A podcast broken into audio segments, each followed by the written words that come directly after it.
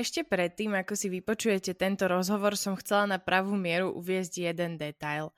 Pôvodne sa podcast nahrával pre môj projekt od slova do slova, no vplyvom okolností a života som sa mu rozhodla venovať novú samostatnú platformu, ktorú som nazvala Pancakes a cez ktorú ste sa k tomuto podcastu pravdepodobne dostali. Ak teda v podcaste započujete pôvodný názov od slova do slova, prosím, proste to ignorujte. Pre viac zaujímavostí a typov k dnešnej téme nás nezabudnite sledovať na Instagrame, nájdete nás tam ako pancakes.sk. Všetky dôležité informácie a odkazy nájdete tiež v popise tejto epizódy. Prajem príjemné počúvanie.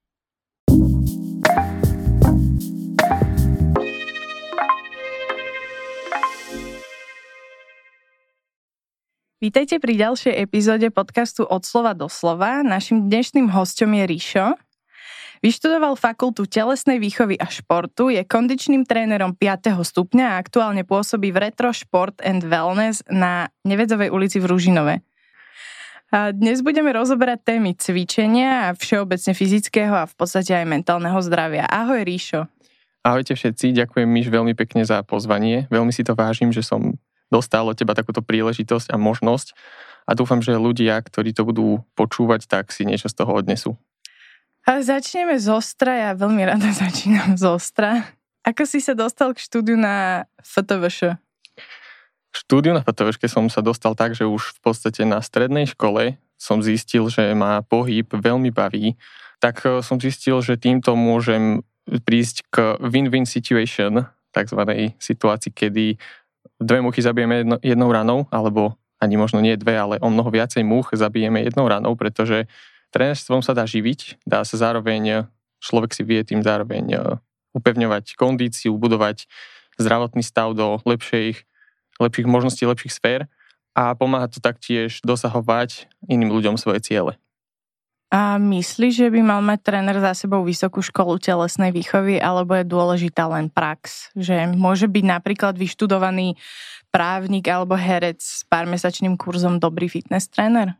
Rozhodujúca by som povedal v tomto kontexte je miera záujmu o tú danú problematiku, taktiež variabilita tých rôznych podnetov, že v podstate odkiaľ nasáva a príjma informácie, to je tiež veľmi dôležité, či sú to nejaké kurzy, odborné semináre, konferencie alebo nejaké online vzdelávanie. A mám za to, že, že teória a prax by sa v podstate mali zároveň ako doplňať. Malo by to byť o tom, že idú ako keby ruka v ruke naraz. Nemala by tam byť absencia jednej z týchto zložiek, pretože tréner by v každom prípade mal mať dokončené vzdelanie či už prvého alebo druhého stupňa. Nemusí to byť samozrejme nevyhnutnosť, ale určite to je lepšie, aby, aby ten človek dokázal systematicky prekračovať a prekonávať výzvy, s ktorými sa stretol a tak dospel až k finálnemu cieľu dokončenie tej vysokej. Bodka. Takže keby si nebol tréner, radšej by si si vybral takého, ktorý má vysokú školu telesnej výchovy pred tým, ktorý ju nemá. Pokiaľ by som o tom trénerovi nevedel od niekoho skúseného, že dajme tomu teda nemá výšku, ale má bohaté skúsenosti, robí to už veľmi dlho, venuje sa tomu veľmi dlho, tak e, možno by som išiel určite k takému trénerovi, ale ak by som sa teda primárne zameriaval čisto na tento kontext, že či to má byť tréner s vysokou školou alebo bez výšky, tak určite sám za seba by som sa rozhodoval, že, že trénera s vysokou školou. Čo ťa najviac baví na tvojej práci? Najviac ma baví a najviac mi dáva to, keď e, mi poviete a prídete za mnou, že, že v podstate niečo vo vašom živote sa mení k lepšiemu. Keď klient sám vedome prisúdi nejakú konkrétnu zmenu v živote práve tomuto tréningovému procesu, ktorému sa venujeme, tak ja som úplne že v eufórii. Ak prídete a poviete mi, že máte kvalitnejší spánok, že máte vyššiu svalovú silu, že sa zmenili vaše telesné proporcie, že sme odstránili bolesť, zlepšili sme kondíciu, upravili sme postúru. Pre mňa to znamená veľmi veľa a zistil som, že ma to reálne naplňa veľkým šťastím, že môžem byť súčasťou tejto zmeny k lepšiemu. Je fitness tréner tak trochu aj psycholog či terapeut? Veľakrát sa nám s trénermi stalo, že sme konštatovali, že sú tréningy, kedy človek príde s neúplne najlepším mentálnym nastavením a rozpoložením. A v podstate je to úplne normálne, pretože sme ľudia.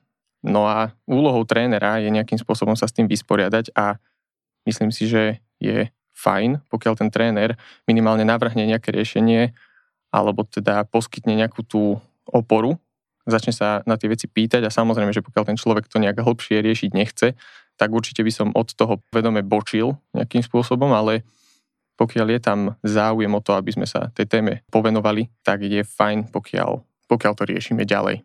Chodia k tebe aj klienti staršej generácie? Aké sú ich ciele a dôvody, prečo cvičia? Moji klienti sú všetci mladí duchom.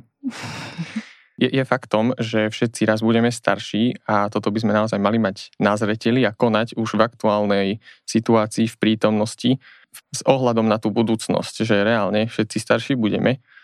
A v tejto súvislosti mi napadá taká otázka, že čo by nám povedalo napríklad naše srdce, keď budeme mať 60 rokov. Že naše srdce má ústa a dokáže prehovoriť, čo by nám, čo by nám povedalo.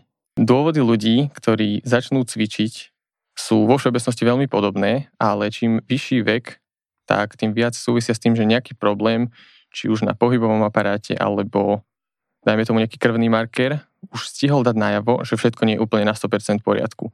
A človek, ktorý očakáva v budúcnosti dôsledky svojho aktuálneho konania, sa bude určite zaujímať o fenomén stravovacích návykov a pohybových návykov, tak, aby v pozitívnom smere tvoril svoje ja v budúcnosti. Mám ešte možno taký citátik, pre niekoho možno, možno veľmi motivačný, ale... Ríšo má rád motivačné citáty. Motivačné citáty sú moje, áno. Ako píše jeden známy český terapeut Pavel Koláš, najcenejšou komoditou, ktorú nemožno skladovať ani recyklovať je náš čas. Čiže fakt si vážme každú tú sekundu, pretože to pominie a treba fungovať, myslím si, aj aktuálne v prítomnosti, v čase, ktorý máme k dispozícii, tak, aby sme naozaj eh, reflektovali to, že jednoho dňa budeme starší. Veľa ľudí dnes cvičí preto, aby boli štíhli a nie preto, aby boli zdraví. Ja si myslím, že by to malo byť skôr naopak a zaujímalo by ma možno aj v súvislosti teda s tou predošlou otázkou, že či ty vnímaš, že tá mladšia generácia ide primárne potom estetične a možno tá staršia generácia to skôr zaklada na tej starostlivosti o zdravie, alebo ako to vnímaš?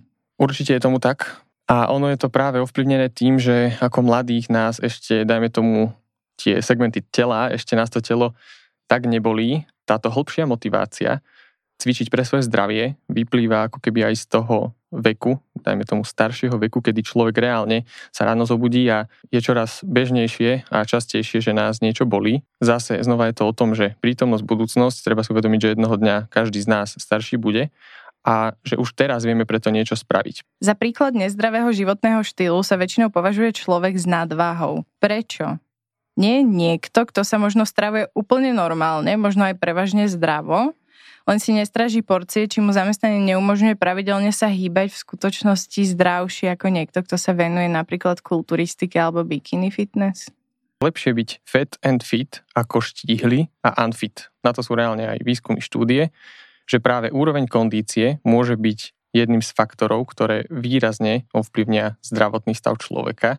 Napríklad na sociálnych sieťach je teraz taký silný prúd sebalásky a seba prijatia a máme tu plus size modelky na titulkách športových magazínov. A na jednej strane sú ľudia, ktorí toto schvalujú a podporujú, a na druhej strane sú ľudia, ktorí akože tvrdia, že je to propagácia obezity a že je to zlé ale že znamenajú kila navyše to, že si nezdravý a že sa nestaráš o svoje telo, že je naozaj akože ten, ten výzor to najdôležitejšie. Nemôže byť žena, ktorá má dobre, nebavíme sa tu o navyše 2 až 5 kg, však to má polka populácie, ale že... Aj viac. Asi áno. Ale že žena, ktorá má pokojne aj 20-30 kg navyše, že znamená to automaticky, že nie je zdravá? Určite pre, na, pre naše oči tá, tá vizuálna stránka, krása, či je niekto, ako sme vraveli, bikini fitness alebo kulturista, ja teraz nič z toho absolútne nechcem znevažovať, je určite skvelé, keď robí pre svoje telo človek veľa. Jasné, ja by som len dala taký disclaimer, že, že nie sme tu teraz takí, že že ideme oslavovať ľudí, ktorí sú, eh, nechcem povedať tuční, ale, ale proste, ktorí majú kila navyše, ľudovo povedané a, a nechceme ich teda akože oslavovať a zhadzovať tých, ktorí, lebo reálne za bikini fitness aj kulturistikou sú asi hodiny tvrdej práce a okrem cvičenia aj disciplína v strave a neviem čo, že, že netvrdím, že jedno je lepšie ako druhé, len sa snažím ako keby zistiť, či ten môj pohľad na to, že, že aj jedno aj druhé má svoje zdravé a nezdravé odtiene, že či je to správne. Že veľmi, to tak vnímam. Veľmi správny pohľad, určite to vnímaš dobre, pretože nie tá vizuálna stránka, ako toho človeka vidíme, reflektuje do skutočnej, do, do reality v podstate to, aký ten stav je naozaj. Čiže ide o to, ako už e, bolo spomenuté, že každá, každý ten, nechcem povedať extrém, ale každá tá odchýlka ako keby od v podstate môže predstavovať aj e, zdravého aj nezdravého človeka, keďže ide o to, že naozaj nepoznáme reálny fyzický stav toho človeka, môže často zažívať alebo môže, môže mať nejakú autoimunitnú chorobu alebo ochorenie, o ktorom e, naozaj nikto netuší možno častokrát ani on sám. Čiže... To, ako človek vyzerá, absolútne nedefinuje to, v akom zdravotnom stave sa nachádza jeho telo. Aj keď si veľa ľudí stále myslí, že, že to tak je. Presne tak. Ako už bolo spomenuté, že človek o, v podstate fat and fit vie byť o mnoho na, to, na tom kondične a zdravotne lepšie ako, ako niekto, kto je možno štíhly a reálne sa svojej kondícii nevenuje a snaží sa čisto stravou si ako keby boostnúť, možno do istej miery fakt boostnúť svoje ego tým, že, že síce áno, nie som obezný, ale na druhej strane treba sa opýtať samého seba, či som aj zdravý. Možno chodiť nejaké tie kontroly, vedieť o svojich o zdravotných parametroch a markeroch, ktoré sú o mnoho relevantnejšie často ako práve ten vizuál človeka. Ako číslo na váhe. Veľmi pekne povedané. Všeobecne človek je viac ako len číslo na váhe. Aké to poetické. bude môj motivačný citát. Dajme ho tam rovno, ho tam napíšme. Ide o to, že... Len neviem, či mi pomôže sa dostať niekedy k nejakej nižšej váhe, lebo... Ale tak len pomimo, že ano. určite treba byť spokojný sám so sebou a napríklad ja, čo som dával tie merania a takto, aj minule som počul jeden podcast, že v podstate není úplne optimálne a dobre správne, keď človek a tréner teda posudzuje nejaké štandardy, kritéria, dajme tomu na klienta iba čisto v rámci jedného parametra. Vždycky by to malo byť viacero parametrov, napríklad fotka raz za dva týždne mesiac. Na tej fotke častokrát je vidieť niečo, čo dajme tomu váha nemusí reflektovať, zadržiavanie vody a tak ďalej. Čo si myslíš o práškových dietách? Kolagénoch na chudnutie, kávach, ktoré znižujú chuť do jedla. Myslím teraz, bola som upozornená a ďakujem. Nemyslím klasicky takéto, že hovorí sa, že keď si dáme ráno kávu, tak nemusíme raňakovať, lebo nám zniží chuť do jedla, ale myslím takú tú kávu od neviem akej značky, ktorá vyslovene je je určená na chudnutie, že môžete čokoľvek jesť a keď budete k tomu piť tú kavičku, tak schudnete. Som raz bola na takom meraní a ja aj poviem kde. Volalo sa to Herbalife, asi to viacerí poznajú. A bola som na takom meraní, lebo moja kamarátka tam začala robiť nejakú akože kvázi poradkyňu a potrebovala ľudí, ktorí sa prídu dať odmerať, tak som sa obetovala ako najlepšia kamarátka. A, a pani mi tam povedala, že mám vysoké percento viscerálneho tuku a naordinovala mi neviem koľko krabičiek s rôznymi práškovými jedlami, pri ktorých keď som si čítala zloženie, tak, e, tak mi prišlo jemne zle a povedala som si, že si radšej nechám svoj viscerálny tuk, ako by som mala sa, sa krmiť práškovými polievkami a tyčinkami. Čiže čo si myslíš o takýchto ľuďoch a produktoch a o tom, že tomu ľudia veria? Myslím si, že tieto veci fungujú a pozitívne ovplyvňujú zdravie a to najmä vtedy, keď ich úplne vylúčime zo života.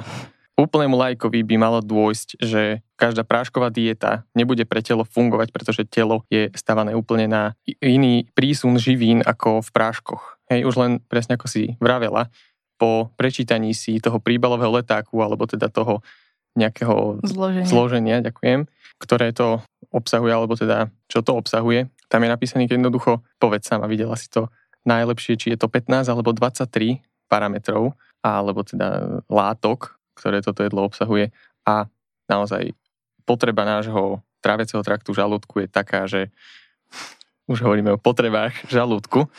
Žalúdok má najradšej a naša tráviačka, tráviaca sústava má najradšej pochopiteľné látky, ktoré sa prirodzene v prírode vyskytujú. Určite by sme nemali jesť niečo, čo je zložené z 38 ingrediencií pozliepaných A ne, nehovoriac o tom, že často na konci toho zloženia ešte vidíme, vidíme nejaké konzervačné látky, aby to jedlo alebo tá nejaká látka vydržali čo najdlhšie. Samozrejme, že pre telo toto nebude benefitné do takej miery, ako keď zjeme látky alebo teda súroviny, výživné komodity a jedlo, ktoré sa vyskytuje prirodzene v prírode.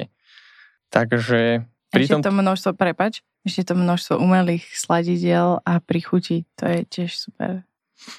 To je určite super vec, pretože v prvom momente človeku napadnú také veci ako že určite je to zdravšie ako niečo, čo je vysoko sacharidové. Ale posledné štúdie ukazujú, že nemusí tomu byť naozaj tak, pretože aj inzulín sa začne napríklad vyplavovať v momente, keď si dávame tieto sladidlá. Čiže je to v podstate, čo sa týka tohto parametru, inzulínu, rovnaká odozva.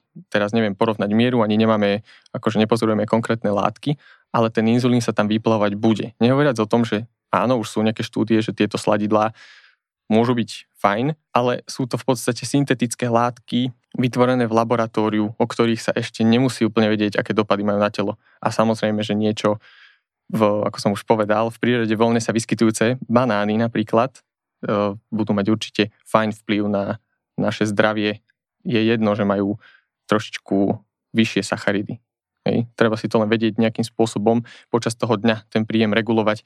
A ja teraz nechcem narážať na to, že kalorické tabulky, ale v podstate pozrieť sa na ten svoj tanier, čo to obsahuje a predstaviť si za tou konkrétnou, za tým konkrétnym jedlom, koľko vlákniny, koľko nejakých výživných látok, dajme tomu uh, vitamíny, minerály a hlavne koľko sacharidov, tukov a bielkovín to obsahuje, tak aby to bolo približne to, alebo aby to bol približne ten rozptýl, v ktorom sa chceme nachádzať. Akorát som sa minula hádala na Instagrame s nejakou uh, fitness trénerkou, alebo ja neviem, čo to bolo, a pridávala tipy na jedlo. Pridala tam tip na hotovú polievku z Lidla a označila to hashtagom zdravá strava. Tak som si dovolila jej napísať komentár, či si myslí, že je adekvátne označovať hotové jedlo zo supermarketu ako zdravú stravu.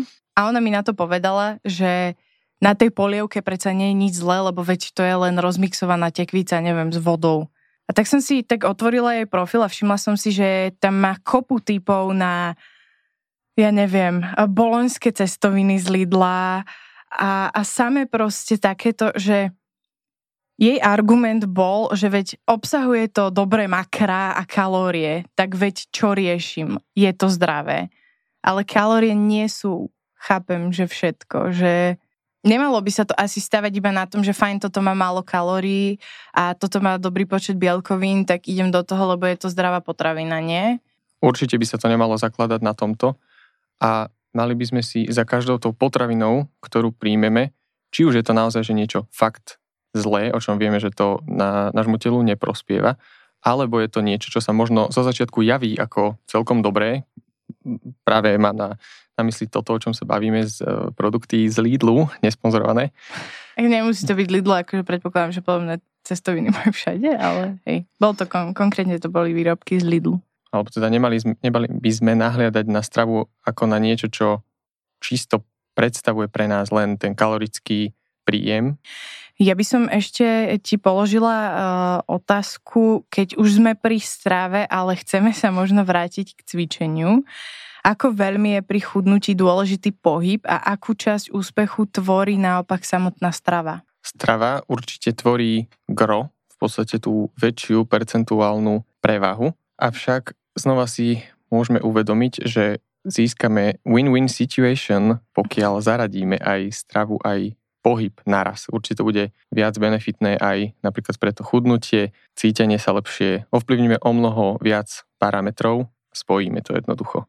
Mňa vždy lákal životný štýl ľudí, ktorí každý deň začínajú tréningom vo fitness centre, ale sama som sa vždy bála doň ísť, lebo ako úplný začiatočník som mala pocit, že si tam zo mňa budú všetci robiť srandu, že neviem ako správne cvičiť, ako obsluhovať všetky tie stroje a vlastne ani netuším, na čo tie stroje sú, že na akú časť tela. A vnímaš ty ako niekto, kto sa v prostredí fitness centra nachádza denne, že sa ľudia navzájom posudzujú? Je táto obava opodstatnená, alebo je to len niečo, čo som mala v hlave? Bohužiaľ musím povedať, že určite je táto obava v niektorých prípadoch opodstatnená, ale zároveň by som chcel apelovať na každého, kto by mal seba menší stres alebo strach z niečoho podobného. Veľa kníh, ktoré sa zaoberajú komfortnou zónou, nás nabáda k tomu, aby sme sa vystavili nejakému formu hrozby, strachu, obavy a vyšli zo svojej komfortnej zóny, pretože v podstate napríklad v tomto prípade vieme zabiť dve muchy jednou ranou. A síce ide o to, že cvičením si dodáme potrebné sebavedomie. Tú druhú zabitú muchu vnímam ako možnosť nahliad, nahliadnúť na túto situáciu v takom štýle, že ak by sa nám niekto ako nováčikovi, ktorý má možno nadhmotnosť a prichádza do fitka, ak by sa nám niekto vysmial, tak je to síce pre nás možno negatívna skúsenosť, ale, alebo negatívna motivácia, ale môže to rovnako predstavovať aj e, taký hnací motor, keďže keď si uvedomíme, že v podstate tá negatívna motivácia niekedy predstavuje o mnoho viac ako tá pozitívna. Že ťa to viac nakopne, aby si ostatným dokázal, že to zvládneš. Väčšina mladých ľudí sa už v dnešnej dobe venuje nejakému druhu pohybu, aj keď je to len, ja neviem, chôdza, veď máme hodinky a meriame si počet krokov. Populárny je tiež beh, yoga, plávanie, bicyklovanie, korčulovanie a podobne. Ako veľmi ale dôležitý silový tréning? Silový tréning by spolu s aerobnou vytrvalosťou v ideálnom prípade mal predstavať úplný base, úplný základ a gro toho nášho pohybu. A síce napadá mi taká fáza, že asi fakt pomaly každý človek niekedy vo svojom živote skúsil a začal s behom.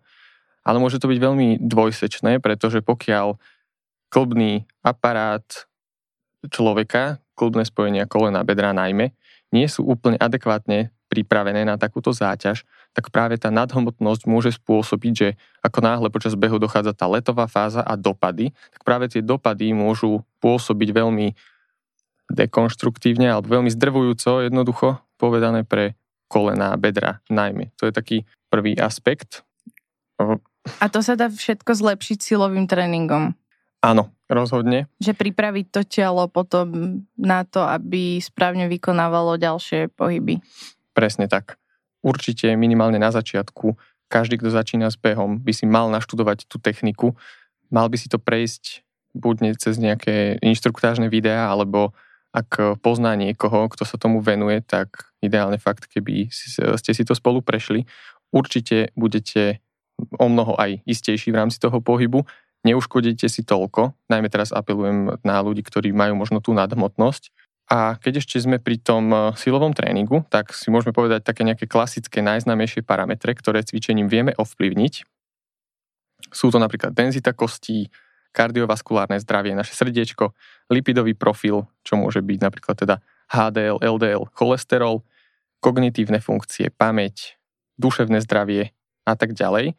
To sú také fakt najznámejšie, ale možno menej ľudí si uvedomí, že navýšením, stvals, navýšením svalstva možno okrem iného zvýšiť bazálny metabolizmus, čiže konec koncov si človek môže dopriať aj viac stravy, znie to veľmi lákavo, pretože ide o to, že sval je metabolicky aktívnejšie tkanivo ako lenivý tuk. Ešte jeden z takých možno menej známych parametrov je, že silový tréning, pokiaľ ho fakt nerealizujeme dve hodiny pred spaním, vie teda takto, pokiaľ ho nerealizujeme dve hodiny pred spaním, čo vlastne naruší spánkovú rutinu, tak nám vie zlepšiť kvalitu spánku. A zase sa oskytáme pri tom, že je to win-win situation, pretože spánok výrazne ovplyvňuje schopnosť chudnúť, pomalšie starnúť, predchádzať rakovine a podávať vyšší výkon, vyšší výkon v rámci práce alebo aj napríklad toho fitka.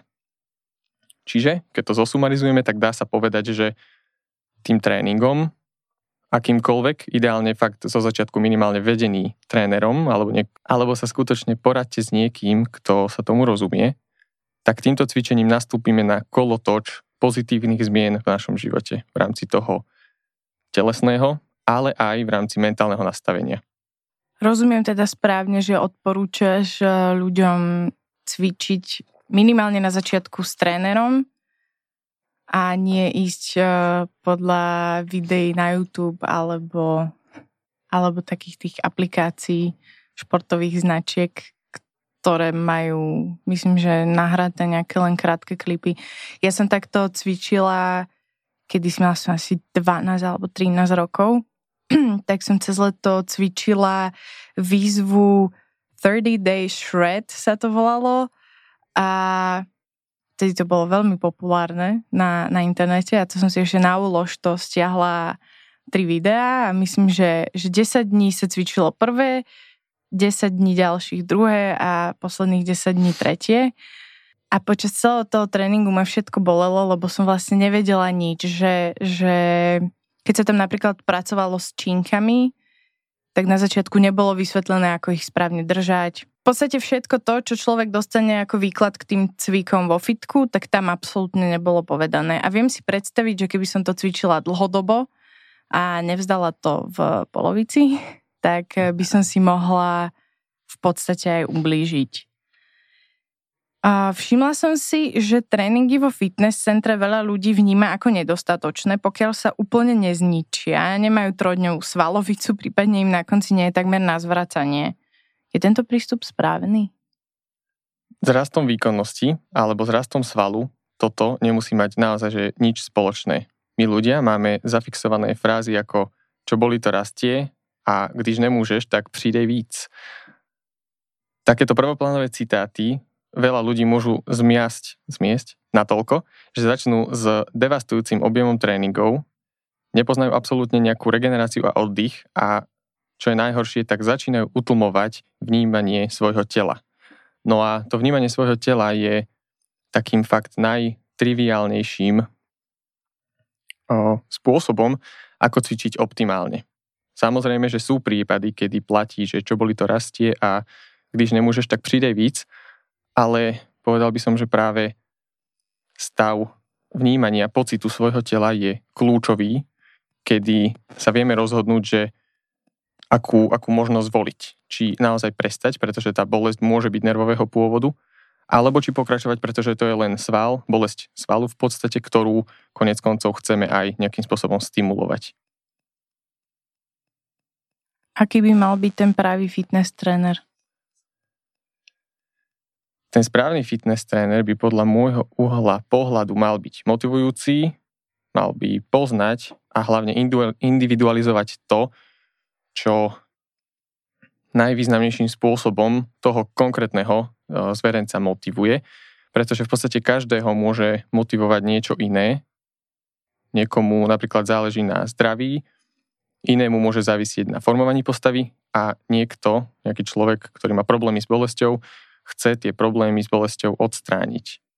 Potom ďalšia vec, čo sa týka toho trénera, mal by byť určite erudovaný, mal by za poznatkami a praxou mať vedecky preverené fakty. Ďalej by mohol byť skúsený, teda nie, že mohol, ale musí byť skúsený a zase sme pri tom, že dajme tomu vysoká škola, ktorá do istej miery môže byť takou prerekvizitou preto, aby, aby ten tréner pochopil poznatky, ktoré sa mu dostali, nielen po tej teoretickej, ale aj praktickej stránke. A ešte si myslím, že určite je tam viacej toho, určite vám, milí poslucháči, toho napadá o mnoho viacej, možno aj tebe, Myš, kľudne dodaj svoje nejaké také argumentácie, že čo by si potrebovala ešte na trénerovi.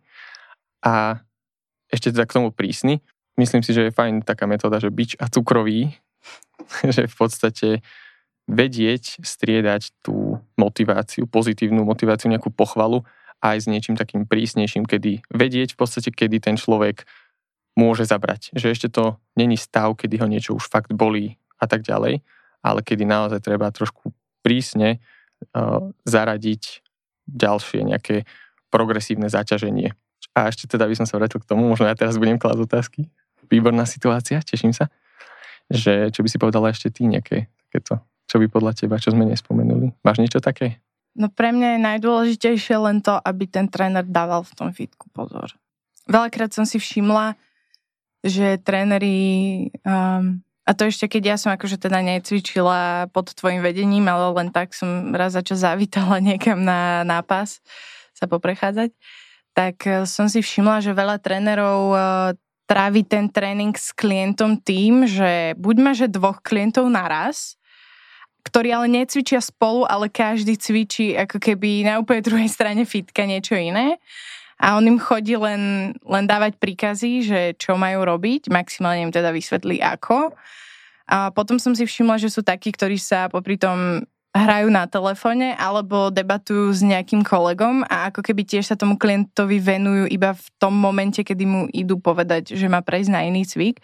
Takže pre mňa je najdôležitejšie mať trénera, ktorý ktorý dáva pozor. Lebo keď na mňa nikto nedáva pozor na to, ako vykonávam ten cvik, či správne držím telo a či si neubližujem, tak eh, no pre mňa to stráca zmysel mať trénera, pokiaľ tam niekto takto pre mňa nie je. Veľmi pekné povedal by som až kľúčové. A mám tu poslednú otázku, ktorú som si pripravila aj ja a potom mám nejaké bonusové otázky od e, našich poslucháčov. Ako často odporúčaš športovať a aké benefity nám to môže priniesť do života? A zároveň, čo ovplyvňuje náš výkon a dosahovanie cieľov? Je to strava, spánok, že okrem, samozrejme okrem toho, že, že sa budeme cítiť e, zdravšie, budeme mať, predpokladám, viac energie, možno teda budeme lepšie vyzerať. Čo ešte nám to môže priniesť? Ako sme spomínali už e, tie benefity silového tréningu, tak celkovo pohyb s tým úzko súvisí a podstate, tak veľmi zase zjednodušene povedané, keď si vezmeme akýkoľvek orgán nášho tela, tak pokiaľ sa to s pohybom uh, realizuje, pokiaľ pohyb realizujeme v tejto odporúčanej dávke, tak určite každý, každý orgán, každá naša orgánová sústava, dokonca uh, mentálne nastavenie bude výrazne lepšie a ľudia sú čast, často sami schopní to veľmi krásne analyzovať. A ako som už teda úvodom spomínal, to je jeden z tých najlepších benefitov potom aj pre mňa, že konec koncov fakt niekomu to zlepší život. Keď som sa pýtala uh, pôvodne aj na ten spánok, tak ja to prepojím aj s otázkou, ktorá nám prišla na Instagrame od uh, našej diváčky. Aký dôležitý je pre progres oddych? Lebo predpokladám, že keď mám cieľ, že chcem, ja neviem, schudnúť 10 kg alebo niečo, tak nemôžem len každý deň cvičiť, cvičiť, cvičiť, cvičiť až do odpadnutia, ale že potrebujem tam asi zaradiť aj iné aspekty tej snahy. Určite je oddych jeden z kľúčových atribútov a parametrov, na ktorý sa často veľmi, veľmi zabúda. Napríklad hodinky po tréningu častokrát vedia ľuďom ukázať parameter ako treba deň až dva, alebo teda je potrebný deň až dva na zregenerovanie. A ak si niekto myslí, že teda predstihnem tú dobu, že zregenerujem rýchlejšie, tak OK, sú cesty ako na to, že zaradiť tie správne podnety regeneračného charakteru, ale sú stavy, kedy naozaj, a to už je potrebné potom eh, počúvať svoje telo, sú stavy, kedy potrebujeme čisto len, že zregenerovať fakt, nechať tým svalom alebo tomu telu, nech sa adaptuje na tú vyššiu úroveň. Ten spánok je veľmi benefitný a možno by sme si mohli aj k nemu povedať nejaké, Určite. nejaké také know-how, že ako, ako lepšie spať, aj keď ono často sa to tu už vyskytuje sa to často na, na Instagrame, na sociálnych sieťach, ale možno pre niekoho tu bude niečo také nové. Základné také fenomény ohľadne spánku sú, že fungujeme ako ľudia v cirkadiálnych rytmoch a telo veľa vecí vníma na základe časového horizontu, na základe toho, koľko je v, v podstate hodín. Či je tma, či je svetlo a tak ďalej. Je fajn, pokiaľ človek chodí spať v rovnakom čase. Ďalej, keď e, nemá tú svoju spálňu úplne, že alebo jednoducho povedané, keď minimalizuje presvetlenie, že je tam úplne, úplne zatemnené, takisto tomu veľmi vie napomôcť napríklad to, že tam máme teplotu, ktorá nie je úplne, že ne, nedá sa povedať, že je izbová, je to nižšia teplota, trošku, máme tam trošku chladnejšie, vtedy tá kvalita spánku zase je na inej úrovni. Takže to sú také základné atribúty, základné benefity spánku. Otázka, ktorá bola položená len inak naformulovaná, ale položená niekoľkokrát, keď som na Instagrame dala priestor pre divácké otázky a ktorá nás trápi od nepamäti, najmä nás ženy, prečo je také ťažké schudnúť a také ľahké pribrať? V podstate odpoveď na túto otázku je veľmi triviálna a nechcem zachádzať do vecí ako kalorický deficit, pretože to už sme všetci minimálne 14 krát vo svojom živote počuli, ak nie 140 krát. Ale v podstate, keď sa nad tým tak zamyslíme, čisto teraz vezmeme si príklad pána, ktorý len sedí na gauči, pozerá telku a to najťažšie, čo musí spraviť preto, aby sa mu dobre fungovalo, je, že ide ku tej chladničke a niečo si vyťahne. Čiže v podstate ono naozaj tá miera úsilia, ktorú musí vynaložiť, je absurdne nízka. Na druhej strane si predstavme toho istého pána v paralelnom vesmíre, ktorý denne sa stravuje podľa racionálnych odporúčaní, chodí do fitka, vykonáva fakt, že 12-13 tisíc krokov denne, snaží sa dbať aj na nejaké svoje mentálne nastavenie, eliminovať stres Určite každý, minimálne sám za seba vieme povedať, ktorá z týchto dvoch alternatív paralelného vesmíra, vesmíru je ľahšie realizovateľná. Čiže v podstate by sme sa mali usilovať o to, aby každý jeden takýto parameter, ktorý vstupuje do rovnice chudnutia alebo, alebo priberania, tak by sme si mali zvážiť naozaj, že či to bude do budúcna pre nás benefitné, alebo či nás to o niečo ukráti. A hlavne k úspechu vedie cesta plná práce a úsilia, kdežto k neúspechu stačí nerobiť nič. Tak tak to asi bude aj s tým, s tým chudnutím a priberaním. Na záver by som sa ťa ešte opýtala, akému športu sa najradšej venuješ ty? Najradšej sa venujem silovému tréningu ako takému, ale posledne sme aj s trénermi začali realizovať box ešte pod jedným trénerom, pretože rozhodne sme sa necítili na to, aby sme si sami nejak dohľadávali o tomto informácie, údaje, videá a podobne nejaké tréningové typy.